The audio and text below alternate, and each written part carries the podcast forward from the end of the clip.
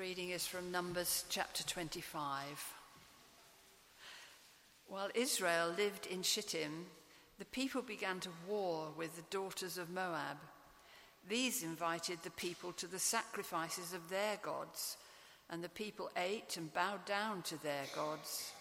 So Israel yoked himself to Baal of Peor, and the anger of the Lord was kindled against Israel.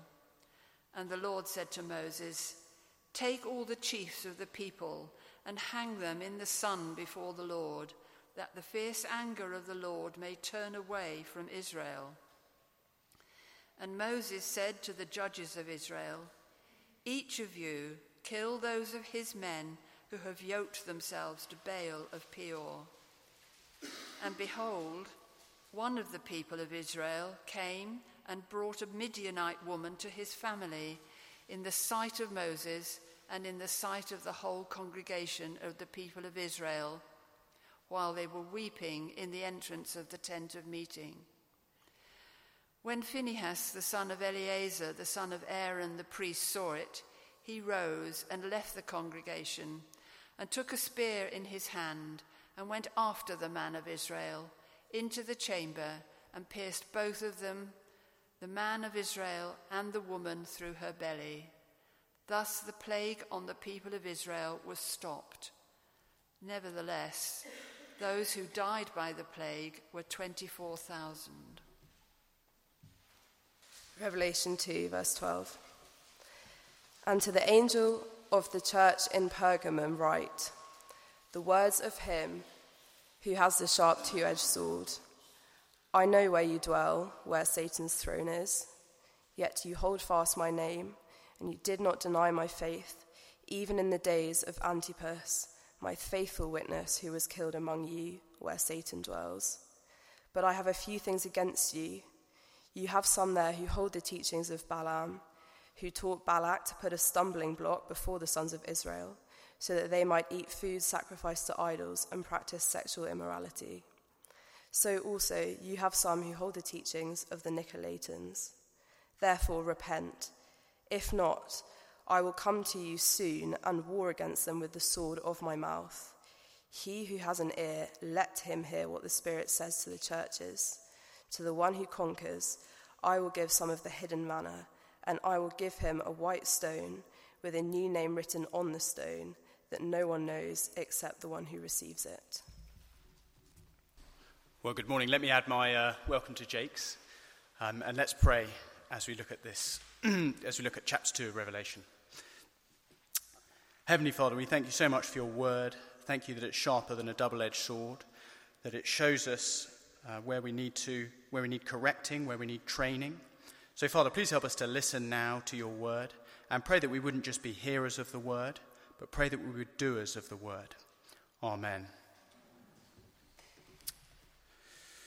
Now, what's the biggest threat to the church from within? Now, last Sunday we heard that the greatest threat to the church in Smyrna was intense persecution and suffering from outside the church. But what about from within the church? At the start of chapter 2, we heard that the church in Ephesus had lost their first love. They'd lost their love for Jesus. And more specifically, they'd lost their love for those outside of the church. They'd lost their evangelistic edge. But today we're going to have a look at the threat from within in the church in Pergamum. And Jesus' message to the church in Pergamum is that their greatest danger wasn't persecution from outside, but false teaching from within the church. Pergamum's greatest threat was tolerance to false teachers within the church. Now, before we dive in, let's just remind ourselves where we're up to in the book of Revelation. So, Jesus' message was given to the Apostle John on the island of Patmos. Uh, we saw that in chapter 1, verse 9. And it was to show us what soon must take place. And we've just seen that Jesus is Lord from chapter 1. And we were singing about it just now. And we saw, as, as Jake introduced at the very beginning of the service, that Jesus is the first and the last. Jesus is alive forevermore. Jesus owns the keys to death and Hades. There's no doubt Jesus is the King of kings and the Lord of lords. And yet, Evil still exists. Um, chapter 12 of Revelation tells us that Satan is furious that Jesus is Lord, and he wages war against the church.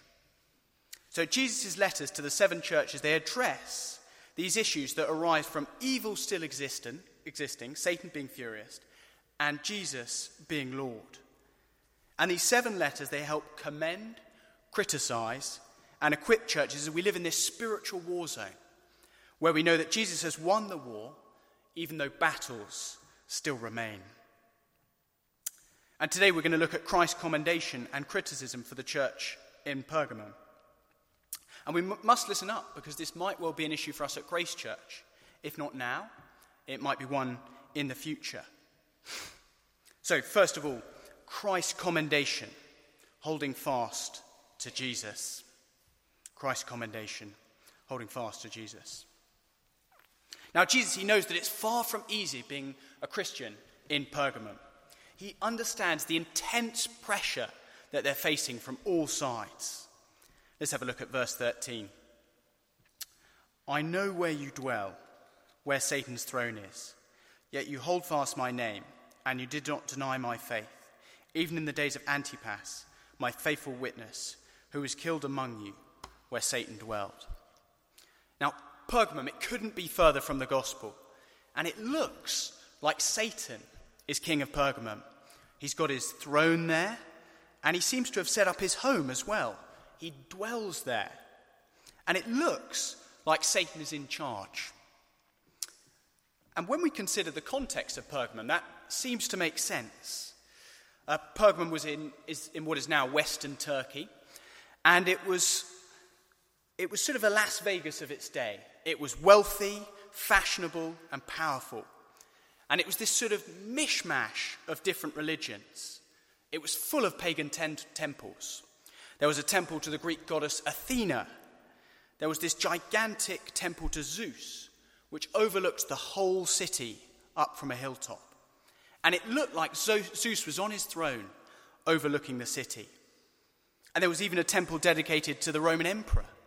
And the city actually became a center for the worship of the emperor, which is known as the imperial cult. And everyone in Pergamum would have been expected to offer incense to the image of the emperor and to acknowledge that Caesar is Lord. It looked like Satan was very much in charge. So, this small church in Pergamum, they would have been swimming upstream, fighting this strong, dominant current. And they would have been expected to worship Caesar as Lord. And if there had been a census in Pergamum and you ticked the box Christian, that would have spelled big tr- trouble for you. Uh, Christians would have been social outcasts, they would have suffered economically, and they probably even would have been excluded politically. But Jesus himself, the Lord of the universe, he knows all of this. Have a look at verse 13. I know where you dwell.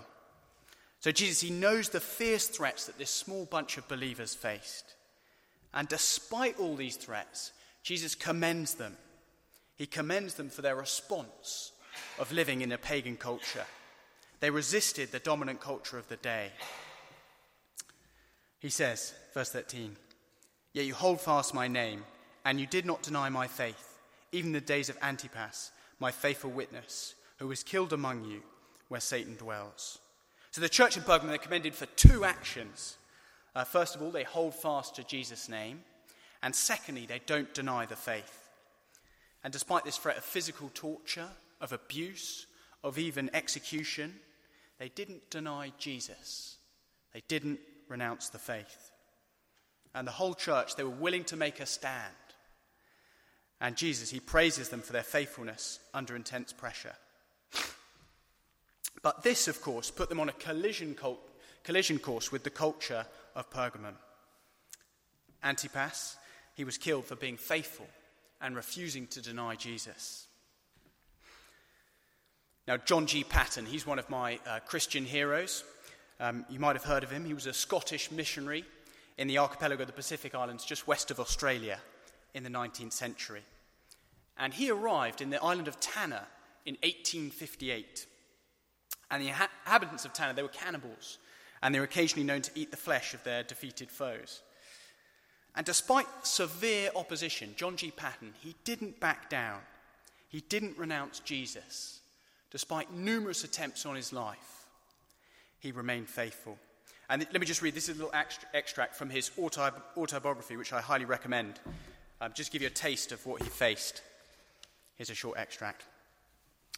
One morning at daybreak, I found my house surrounded by armed men, and a chief intimated that they had assembled to take my life.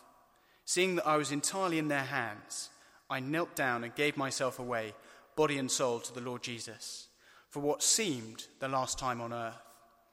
Rising, I went out to them and began calmly talking about their unkind treatment of me and contrasting it with all my conduct towards them. At last, some of the chiefs who had attended the worship rose and said, Our conduct has been bad, but now we will fight for you and kill all those who hate you. Now, what an encouragement for us that down the centuries, Christians have refused to back down. They've refused to deny Jesus, like John G. Paton. And we can also draw parallels between Pergamum in the first century and London in the 21st century. There's great motivation for us here. Jesus, he knows exactly what 21st century London is like. He knows the challenges we face.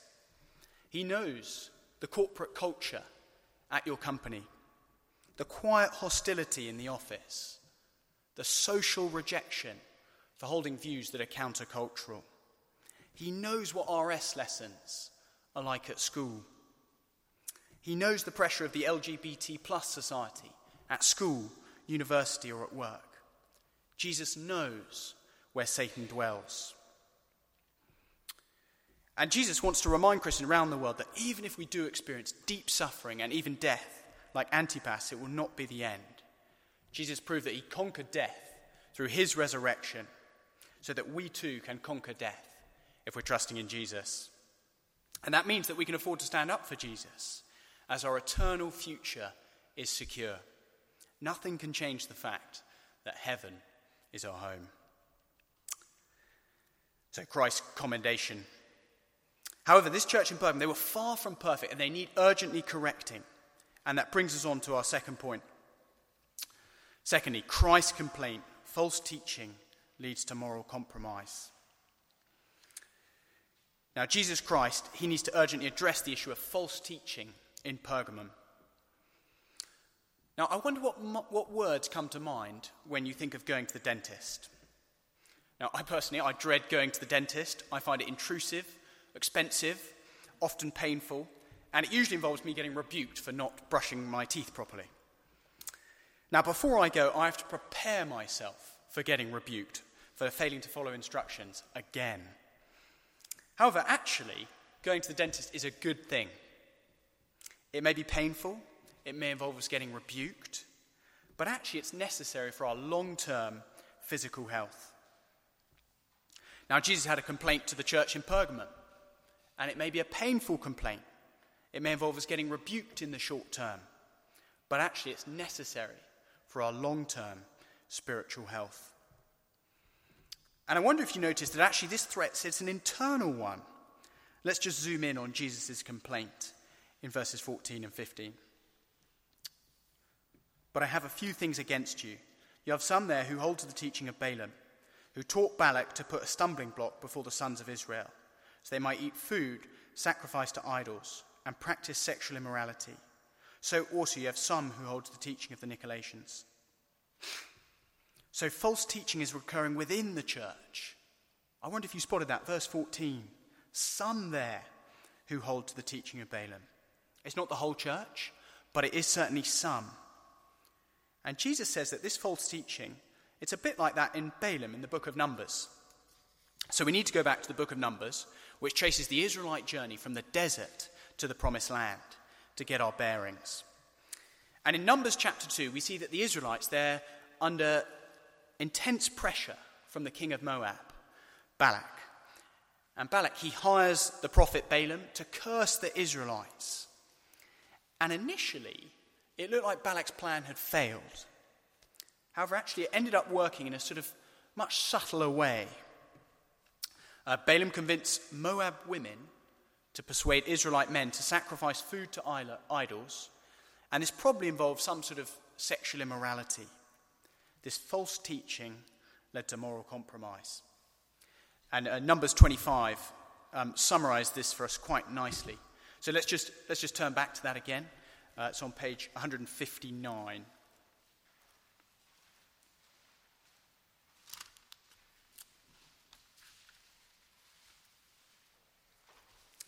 So, page 159, Numbers chapter 25. We'll just read the first three verses.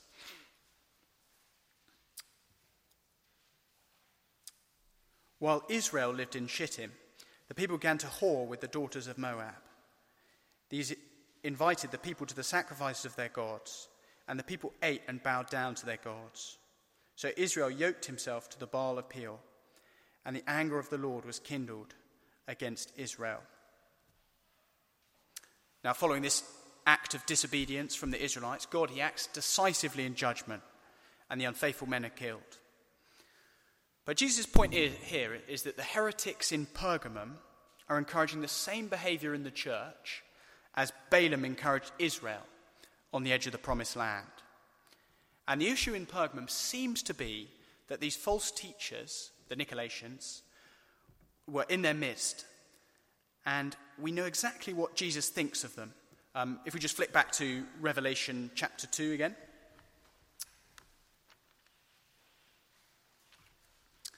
Uh, that's on page 1236. And actually, the Nicolaitans, they're mentioned in the letter to the church at Ephesus. So let's just have a look at chapter 2, verse 6. Yet this you have you hate the works of the Nicolaitans which I also hate. So Jesus, he pulls no punches. He hates them. Jesus hates this false teaching that leads to moral compromise. But what did the, actual, what did the church in Pergamum, what had actually happened? Well, they hadn't actually given up on the faith, but they no longer stood out from the crowd. They were no longer distinctive. And what was probably happening was the Nicolaitans in Pergamum they were suggesting to others that it was fine to participate in pagan worship on the side. Sacrifices to Zeus were fine if it meant you got a better trade deal. Uh, sex outside of marriage, that's fine. Everyone else is doing it. Sacrifice to the Roman emperor, well, they don't really matter. The church thought that, well, a little bit of immorality, that's not going to hurt anyone. We're all saved by grace, after all. And they perhaps thought that it might help the church in Pergamon fit in with the culture they thought it didn't really matter what goes on in our community, but it matters to Jesus. Verse 14 I have a few things against you. And we don't know exactly how compromised these false teachers were, but we do know that this false teaching led to moral compromise. And Ephesians 5, we won't turn to it, tells us that holiness should never be compromised. Ephesians 5, verse 3 says this But among you there must be not even a hint of sexual immorality, or of any kind of impurity, or of greed, because these are improper for God's holy people. Now, the problem with the church in Pergamum was that the rest of the church, they just stood by and watched this happen in their own community. The rest of the church, they tolerated this moral compromise. They failed to act, they failed to take disciplinary action against the Nicolaitans. And there's much to be learnt from this episode in Pergamum. When in Pergamum, don't live as pagans. When in London, don't live as Londoners. And I wonder, what are the areas we're most in danger of living like everyone else, of fitting in? Now, our idols are probably not going to be um, food sacrificed to physical idols, but it might be materialism, or career progression, or marriage. What areas are we most like? Are we most in danger of fitting in, of living like the rest of London? So, Christ criticism, false teaching, leads to moral compromise. And that begs the question well, what's the solution? And that brings on to our third and final point. Christ commands, repent and look to the future. Now, Jesus, he says that there's only one solution, and it must be dealt with immediately. Verse 16. Therefore, repent. If not, I will come to you soon and war against them with the sword of my mouth. Now, Jesus, he lovingly says, Repent, turn around, do a 180 degree turn, Stop living for Zeus. Stop living for sex. Turn around and restart living for Jesus. And notice that it, it is the whole church that must repent. Jesus says, therefore, repent. Those who tolerated the false teaching, they must repent. The false teachers themselves, they must repent. They must do a 180 degree turn. And if the false teachers, the Nicolaitans, they don't repent, the rest of the church, they must exercise church discipline and exclude them from their church in Pergamum. Because Jesus knows, well, this issue might spread and affect the rest of the church. And if not, Jesus lovingly warns that he will come to judge at Pergamum. I will come to you soon and war against them with the sword of my mouth. And these words, they're remarkably like Jesus' words to the church at the very beginning in verse 12. Let's just have a look at that. Verse 12. And to the angel of the church in Pergamum write the words of him who has a sharp two edged sword. Now we know that all these seven letters, they share the same structure. They start with a description of the victorious risen Jesus from chapter 1, which we were talking about at the beginning of our service this morning. And this initial description of the risen, victorious Jesus is an antidote to the church's specific problem. So, Jesus' description of himself in verse 12, which we just read, is the same as John's description of Jesus in chapter 1, verse 16. Just turn back with me just to chapter 1. So, we'll have a look at chapter 1, verse 16. In his right hand he held seven stars. From his mouth came a sharp two edged sword, and his face was like the sun shining in full strength. So, this sharp two edged sword is a sign of Jesus' judgment on the church. And how will Jesus judge? Well, it was, as we heard earlier, it will be by his word, his sharp two edged sword. And the only thing that really matters is whether the church at Pergamum is living by God's word or not. They need to repent and turn back to God's word. Jesus is the one who rules and judges in Pergamum. Satan, it looks like he's in charge, but actually, that's simply not true. Jesus' sharp sword will have the final, decisive word. So, the solution to the church's false teaching and moral compromise is that they'll be judged, is that they need to know that they'll be judged by Jesus' word one day. Therefore, they must repent and turn back to Jesus' words. Now, we must ask ourselves are we willing to ask each other to repent, like some of the church did to the Nicolaitans? Do we watch out for one another? And actually, we must. I must watch out for you, and you must watch out for me. And do we love each other enough to speak the truth in love to one another? Do we have the courage to have potentially tricky conversations? Do we know enough about people's lives to know the questions to ask? And it probably won't be possible to have these sorts of conversations with everybody. But your growth group or jam might be a good place to start. Now, I have a group of three friends who I meet up with uh, once a term, and I've known these Christian brothers for well over a decade. And we want to help each other grow as Christians. So we spend time catching up, but we also spend time asking each other questions. And our rule is that no question is off the cards, any question goes. We ask each other about our marriages, our battle with sin, our evangelism, our ministries, our relationship with Jesus. No question is too awkward. And I know these are Christian brothers who are not afraid to challenge me. And I'm deeply grateful to them for speaking the truth in love to me. And when did we last say to a Christian brother or sister, You're in real danger? And actually, this is a sign of love towards our brothers and sister. Jesus commands us to do this because sin kills. Sin threatens the church, just like it did in Pergamum. Now we've heard that Jesus' loving warning of judgment, and now we see Jesus' promises to those who do repent in verse 17. Do look down with me. He who has an ear to hear, let him hear what the Spirit says to the churches. To the one who conquers, I will give some of the hidden manna, and I'll give him a white stone with a new name written on the stone that no one knows except the one who receives it. Now, just before we look at these promises, I wonder if you notice that all the churches, they need to hear Christ's commendation and criticism. Uh, verse 17 says, churches plural.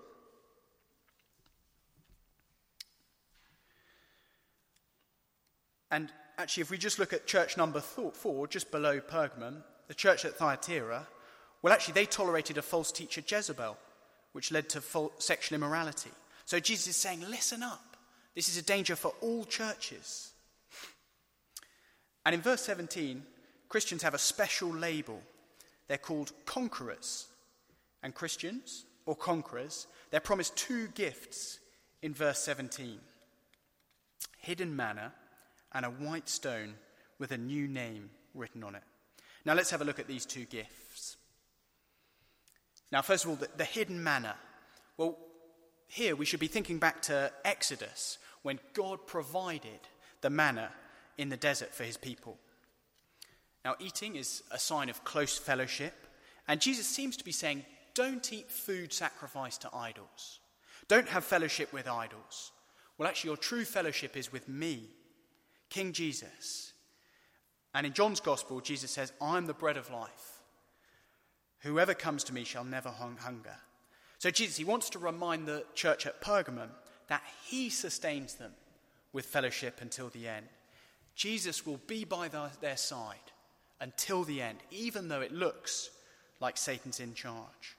Jesus will sustain them until the very end, just like God sustained the Israelites through the desert. So that's the hidden manna. Uh, secondly, the white stone with a new name written on it. Now, this new name here probably refers to Isaiah 62, verse 2. And this is where Israel's status was a people, but they were without a land. And it, it looked like God had abandoned them. But God wanted to tell them that their fortunes would be reversed in the last days. And their situation in Isaiah 62 looks remarkably similar to the church at Pergamum who felt like they'd been deserted by God and they were ruled by Satan. However, Jesus promises that they too, like the Israelites in Isaiah 62, will have their fortunes reversed. And we're told that they're given a new name. And this new name is, is shown in Revelation 14, verse 1. We won't turn to it, but it tells us that all believers will have God's name and Jesus' name on our foreheads. We will all be known by Jesus so intimately that we are marked with his name. We are saved, kept, and owned by King Jesus. And Jesus seems to be saying we need to remember our identity is in Jesus, not in fellowship with idols. And that will only be shown on the final day when Jesus is when all of us will be marked with Jesus' name. So to summarize these two gifts, the hidden manna and the new name, Jesus is saying, I will keep you to the end. I will walk alongside you till the end. You'll have fellowship with me, and your identity with me is secure. I will give you a new name. So, what's the biggest threat to the church from within? Well, it seems to be that Satan's favored attack is using false teachers, and we might not even notice these false teachers. Now, are we on guard against false teachers? Will we tolerate those who practice sem- sexual immorality or even promote it? Will we tolerate those who idolize wealth, who idolize their career? On an ind- individual level, will we be willing to challenge one another about sin in our own lives? Will we love each other enough to have these potentially tricky conversations? Will we love Jesus enough to have these potentially tricky conversations? So, what we're going to do now is we're going to have a bit of time in uh, discussion groups, just mulling over what we've just heard. Um, if you just look at your service sheet, there's three discussion questions just at the bottom there. Um, and in a minute, we'll get into groups of about four, five, or six. Um, and do, there might be a few people who are sitting a bit further away. Do draw people into your discussion group. We'd love everyone to be involved. We'll have about five or so minutes of discussion groups. But just before we do that, let me pray. Let's bow our heads. Heavenly Father, we thank you so much for your word. Thank you that it's sharper than a two edged sword. Thanks so much that your word shows us where we are falling short, where we need to hear Christ's criticism. Um, uh, Father, thank you also that it shows us the ways to live our lives, the ways that are to be commended by Christ. Um, please help us to take on board what we've just heard. Um, pray that we would be doers of the word. Pray that we'd be standing fast until the end, even though we live in a world that is opposed to you, in a culture that is opposed to Jesus. Please keep us going until the end. Amen.